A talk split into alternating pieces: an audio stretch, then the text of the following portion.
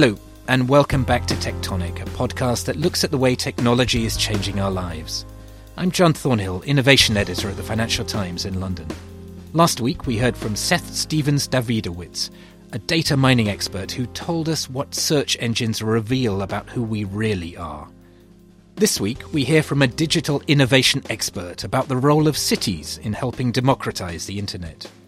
I think that the US more looks at the digital economy from a consumer perspective. So the platform economy now, the predatory platform economies that mainly work through advertising, they incentivize consumption and also they're out of control. I mean, now there is a big debate. Are they too big to regulate? How are we regulating these companies? The European Commission, of course, is trying to tax these companies, and this is a big challenge on how to do that. And I think in Europe has to compete on different values. We cannot compete for the future of the economy, the future of our society on the same ground.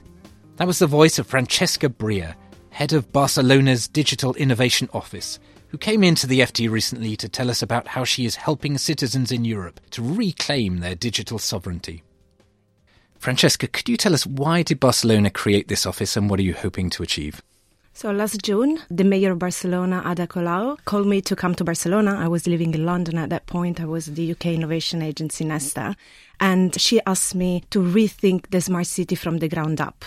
She told me she wanted to see how the digital revolution could go hand in hand with the democratic revolution. So how we can build technology that really serves the people and how we can put citizens first and their needs.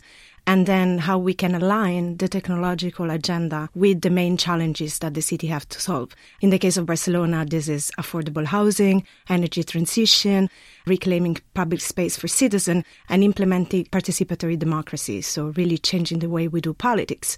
So I went there. I'm the only non-Catalan person in the Catalan government. I'm the only foreigner. I'm a woman in a sector that's very dominated by male. And I am basically co-designing the Barcelona digital future with citizens. Right. The Barcelona City Council talks about Barcelona regaining technological sovereignty. What is wrong with the world we have at the moment? I mean, the platform companies, Facebook, Google, Uber, Airbnb, are fantastically popular with consumers. In fact, in some sense, more popular in Europe than they are in America. Why is there a problem with this? First of all, I think we have to understand the disenfranchisement in general that people are feeling at the moment, in particular in Europe. There is a really big mistrust on public institution. We call it a crisis of democracy and a crisis of legitimacy of the current political system. And in particular, young people are really left out. In Southern Europe, we have really peaks of unemployment of young people and a lack of future vision, of future hopes. And this is leading to the right-wing populism that we see today. So we think that we have to build an alternative to that. And this alternative have to be genuinely democratic, meaning we have to start opening up the political process, integrating citizens in the way we make politics. And this we have to do it in the digital age. And in Barcelona, we are supporting movements that put power back in the hands of people. And this means also rethinking the current economy. We want to move away from what Susanna Zuboff in Harvard Business School described as surveillance capitalism, which is an economy that's fueled by advertising, surveillance, which is creating a really big problem because people don't trust these systems, while technologies now are becoming pervasive and they are the underpinning infrastructure of the 21st century economy. So based on artificial intelligence, on data, on connectivity, we are building the future of education, of transportation, the future of work, the future of our life in cities. So these are fundamental questions that cannot be left in the hands of very few technology companies that are also not based in Europe. So we think there is a problem of power, and we think we cannot only regulate these big companies. I mean, of course, we welcome all the initiatives that are happening at European level, at national level, and also at city level to regulate these companies when it comes to taxation, when it comes to big predatory platform not complying with local regulation. But we also think we can go beyond that. We can build alternatives. And these alternatives can have, for instance, new rights on data, what we call a new social pact on data, communal rights to data, meaning that communities can have access to data, own the data, control the data, and then utilize it as a common good, on top of which we can create the new services of the digital age. Right. Now, as you're saying, I mean, this is not just specific to Barcelona. It's very much a kind of European phenomenon. And you're part of an EU project known as Decode, which stands for the Decentralised Citizen-Owned Data Ecosystems. Could you tell us more about that? How did that initiative come about and who are your partners in that? Yeah, Decode is a project that is funded by the European Commission. It's a flagship project where the European Commission tries to see exactly what are those alternatives that can be empowered in Europe, whether a distributed architecture for owning data, how can citizens be more in control on what happens to their data, how can they share their data, how their data is owned, and for what purpose and under which condition it is used. And Decode is made by 14 partners and 6 countries. It includes the UK, France, Sweden, 2 city councils, which are the city of Barcelona and the city of Amsterdam. And I think the unique characteristic of Decode is on one side is backed by 2 city councils. And I think cities are really key as new gatekeepers of the digital rights of citizens. And then also that is not the usual European projects that try to build a one single search engine and waste a lot of money on that. And then maybe it fails after a few years. But this is a project that really is built with communities, iterating solutions, getting their feedback, and it's trying to really empower communities in the way they use data. So we have pilots on direct democracy tools. We have pilots on rethinking the sharing economy, making it more sustainable and making it with new rights, you know, with citizen rights and worker rights, and then using data as a common good. To what extent do you think the public share these concerns? Because they're still massive users of a lot of these services, and there's not a lot of evidence to suggest this is a really big popular movement, is there? Well, in Europe, we have some incentive now, for instance, the GDPR, the new data protection regulation, which creates a space for this kind of experimentation to really succeed. And that comes into force next year in May. Yes, in May. And this is basically start from the understanding that data protection and information self-determination are fundamental rights of citizens. And these represent very important rights in the digital age, and they have to be the underpinning of the infrastructure that we build. And this is very dear to people in Europe. I think on one side, the surveillance scandals, of course, brought to the public attention the fact that we have to do something about that. And beyond surveillance, I think the question on how we share the rewards in the digital economy. I mean, we know that digitalization is bringing 100 trillion profits in the next years. I mean, with automation of work, we're going to have a massive displacement of jobs. Some economists say 100 million jobs will be displaced. So this is going to affect the economy. This is going to affect labor. And this is going to affect our basic institutions. And so now I think there is public awareness about that, which is increasing. And then also awareness from the political side. And you think there's a different sensibility in Europe than there is to the US? This is a particular European issue. I think that the US more looks at the digital economy from a consumer perspective. So the platform economy now, the predatory platform economies that mainly work through advertising, they incentivize consumption and also they're out of control. I mean, now there is a big debate. Are they too big to regulate? How are we regulating these companies? The European Commission, of course, is trying to tax these companies. And this is a big challenge on how to do that. And I think in Europe has to compete on different values. We cannot compete for the future of the economy, the future of our society on the same ground. We have to create our own system, an ecosystem that's much more decentralized, where people own the data, where they are more in charge and they can decide what rules are defining this new economy. So, for instance, do we want better labor standards? Do we want to regulate the environment in a specific way? Do we want some geopolitical independence or autonomy? And also what we define as digital sovereignty, which is exactly this capacity to decide what the future of the economy, what the future of society will look like. So I think there is an incredible energy for that. And I mean, in particular, I can talk about Barcelona, where there is a big community of innovators. Barcelona has a tradition also in radical innovation, in economy that's more like a solidarity economy, with the cooperative movement that's really big, where new economic models can be built on top of this data that's super valuable. I'd like to come on to those specific Barcelona projects in just a minute. But before we do so, I wonder if I could draw you out a bit more about this idea that people should be able to own their own data. And the whole thrust of the GDPR is to create data commons.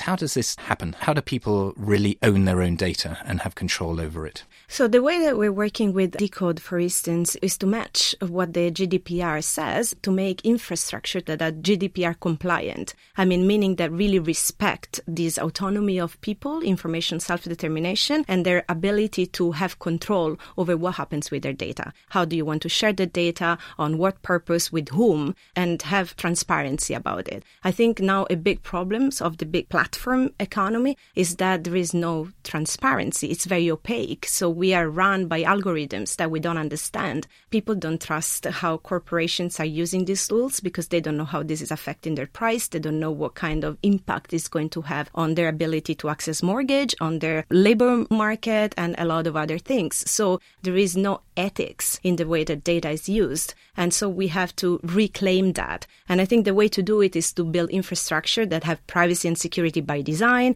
that are decentralized, and put the question of encryption as a human right. For us, encryption is a right of citizens. And I feel that cities can be custodians of these new citizen rights. We have to facilitate this because now, for instance, the 90% of the data that we use in cities, they're not only public data, it's also citizens' data and private data. And we have to recognize that this citizen data is created by citizens, and they are the ones who have to be aware and conscious and make the decision on how they want to use this data. And we have to guarantee that there is this encryption and privacy for people. And then what we mean by creating a data commons is that this becomes a shared resource on top of which we can build a more solidarity economy. Right. Now, let's explore this in a bit more detail as it affects Barcelona. So can you tell us about the two pilot projects that you're doing in order to create this new infrastructure and this new ecosystem for data use? Yeah. So we are testing Decode on two pilots. One is with our democracy platform.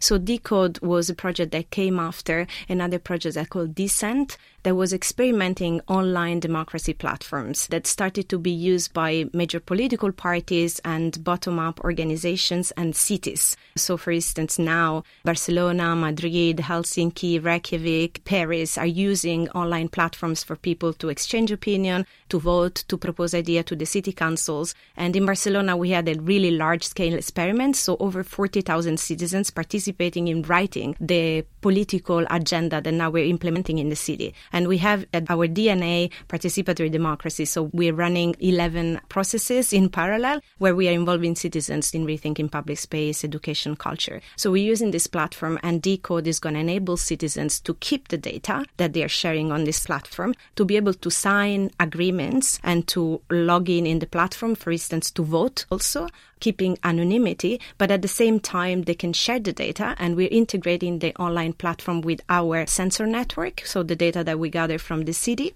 also in a privacy-aware way, and then with a lot of information that are relevant. So we can create a dashboard that's personalized to what people need to know. Did you know the Capital Ideas podcast now has a new monthly edition hosted by Capital Group CEO Mike Gitlin? Through the words and experiences of investment professionals, you'll discover who was their best mentor, what's a mistake they made that changed their approach, and how do they find their next great idea? Subscribe wherever you get your podcasts. Published by American Funds Distributors, Inc.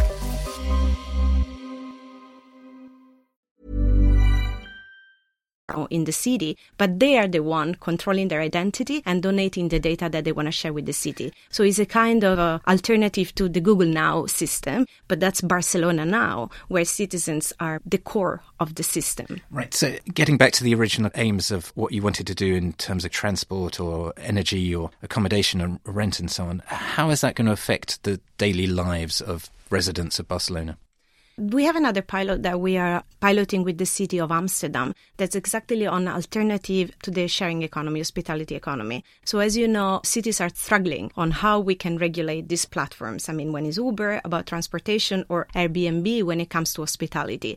And in Barcelona, as in Amsterdam, we have a lot of problems because these platforms don't really obey to the local regulation. For instance, you have a limited amount of days where you can rent the apartment in a short rental market, and then you have to be registered in a local registry. So we are experimenting alternative systems where the cities can have access to a lot of this data to create, for instance, a price index so that we can show to the citizens how the economy of Airbnb is affecting the house pricing in their city, so they can see if they're paying too much for renting, and they can redistribute citizens in places where the rent is more affordable. So this doesn't go against our policy of affordable housing. And then we create alternatives where the platform cooperative, like Fairbnb, which we collaborate with, they create a system where the reputation is shared among the citizens and they own the reputation. And you only have to give the data, which is about how many days you rent in the house and where you live. You don't need to disclose any more information, and it's more transparent and it's fair. So we don't create these problems that we have now in cities with tourism and with the lack of affordable housing. And I have to say affordable housing is a big issue. I mean, for both Barcelona and Amsterdam, we need affordable housing. We are trying to increase the number of social housing, and the policy of Airbnb has conflicted with this policy that we want to implement. So you referenced their Fairbnb. Could you just tell us a bit more about them? Who are they? Is a platform cooperative. So now there is a big movement of organizations that are creating platforms that are owned by the members. So they create a cooperative around it, and they want to experiment with a better system for neighbors. So a system of hospitality network that can have a better impact for the city, and it doesn't have to create this increase of price and an unfair deal on the platform. So they're piloting their platform and they want to collaborate with Decode. Decode is a very bottom-up approach, so we don't want to lead these experiments top-down from the City Hall. We are collaborating with communities, with cooperatives. For instance, in Barcelona, we have another IoT pilot, Internet of Things pilot, where we are working with a Smart Citizen project. And they work with neighbors that are using Arduino, open hardware. They put it in their home to measure noise or to measure pollution. And then they're putting out this network, and they want to share the data between neighbors and also let the city know what is happening so that we can make policies that improve a specific area, for instance, CO2 emission or noise reduction. And before I was there in the city of Barcelona, this kind of citizen science initiatives were criminalized by the city. The city was saying this is not possible, we cannot integrate your sensors with the city infrastructure because it's illegal.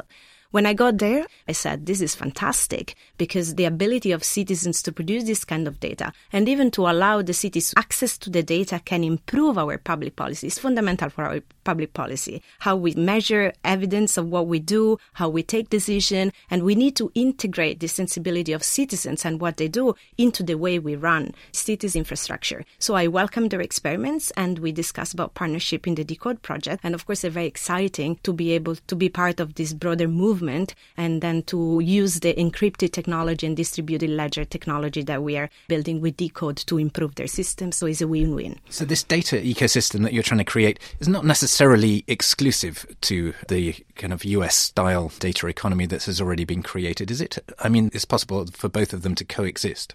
Yes, I think we want to be able to provide an alternative where data is not just a commodity, where data can be a common good, a common resource, and where we open up to a broader communal use of data, you know, where citizens can use this fundamental resource of the digital age to build systems that have a better impact on the city they live. And also we need to experiment with new economic models, because I don't think the surveillance economy that we are in right now is sustainable for the future. And so we need to be able, and in particular Europe, needs to be able to build a made in Europe economy with our values. We don't pretend it's going to replace the economy that we have right now, but definitely we need more plurality.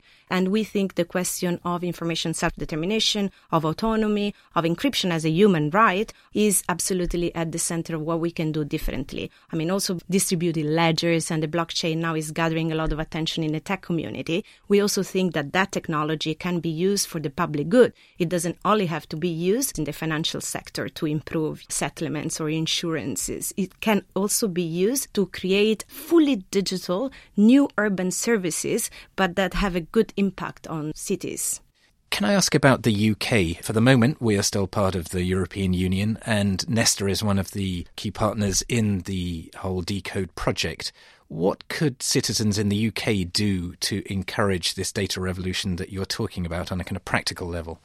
So Nesta has written a very important report for the Decode project that looks at the digital economy right now and the need for a more democratic way to use data and to empower citizens with data.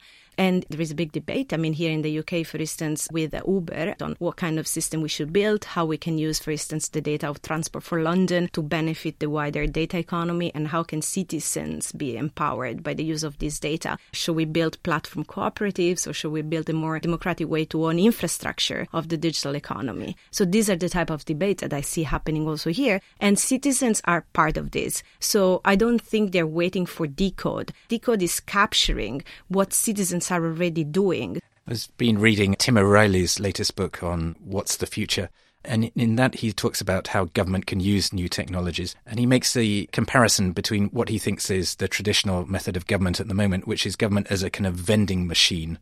There's a preset menu of options that you have, and there's a fixed price for everything that it delivers. He thinks that governments ought to be moving more towards emulating some of these platform monopolies themselves, so that the government itself becomes a platform monopoly. It is offering the kind of core services and then allowing other people to innovate off it in the way that Apple runs that app store and so on. In a way, that's not too distant from your vision, is it? That you want core functions that Barcelona City Council can perform, but you're encouraging innovation off that governmental platform. Yes, but I think the solution is not to give even more power to the tech monopolies, because I think if we have a problem is that they're accumulating too much power and we don't know how to regulate it, and we don't know how to shift that power back to the citizens and to the people or to accountable institutions. So I think that we have to build alternatives where public institutions can have a role, but also acknowledge the importance of citizens to be part of this. So not only regulated by governments, but also including the broader civil society, cooperative movement, and then posing the question of data infrastructure. I mean, we are also trying to go beyond these platform cooperatives, which is great. I mean, you can solve the question of ownership, you can solve the question of labor, going beyond Uberization and make it better for workers. But I think the missing part is data infrastructures. These data infrastructure are the underpinning of the future economy. So I think this is a question for states to think about it. And in Barcelona, for instance, coming back to your question, we are doing a digital transformation where, yes, we are creating a system that's digital. We are shifting to open source and open standards. So we really radically open up the way we do technology. We don't want to be locked in proprietary silos, because with the shift to the smart cities, all their urban infrastructure is owned by few companies. And so we have to break these silos, break the dominance of only few vendors, and be able to have data portability, to work with open source software, work with open standards, and change procurement rules, which I know is not a sexy topic, but is really important for government, to integrate clauses on data ownership. So in Barcelona, we are changing the big vendors contract, and we are putting clauses that says the ownership of the data stays with the city hall and with the citizens. And there has to be encryption and privacy and security by design. So we're moving towards the GDPR, integrating that in the way that we spend citizen money to invest in technology that should serve the citizens. And this also brings, I think, more transparency, because, you know, one big problem that we have is people don't trust institutions because there is institutional corruption. And this is a really big problem now in Spain and all across the world. And so these allow us also to tackle the question of corruption in a very radical way and be very transparent to citizens on how we're spending their money. So your vision, in a way, is very much what powered the original vision of the internet, isn't it? That it was going to be this liberating, democratizing future, which somehow seems to have got lost along the way. I think we want to reclaim power to the people to decide how technology is going to be used to build what kind of institutions and what kind of economic system. And I think this is a democratic vision. Now, sovereignty is clearly a very hot word in Barcelona, not just in the digital sense, but in the kind of political sense. How is the Catalonia separatist movement affecting what you want to do? At the moment in Barcelona and in Catalonia, we have a broad democratic movement happening. As I said before, I think a democratic revolution, which is claiming more democracy vis-à-vis the institution and also the right to decide. And this also comes back to the question of the Catalan people wanting to have a referendum with legal and democratic safeguards. And this is what we're asking now, to have the right to self-determination and the right to decide about their future, but an open political space for dialogue, of course, with Spain, to make this possible. And I think this is a positive thing. So I know it's hard to say at the moment because we are in a very tense situation, and also because there is no political solution to a political crisis.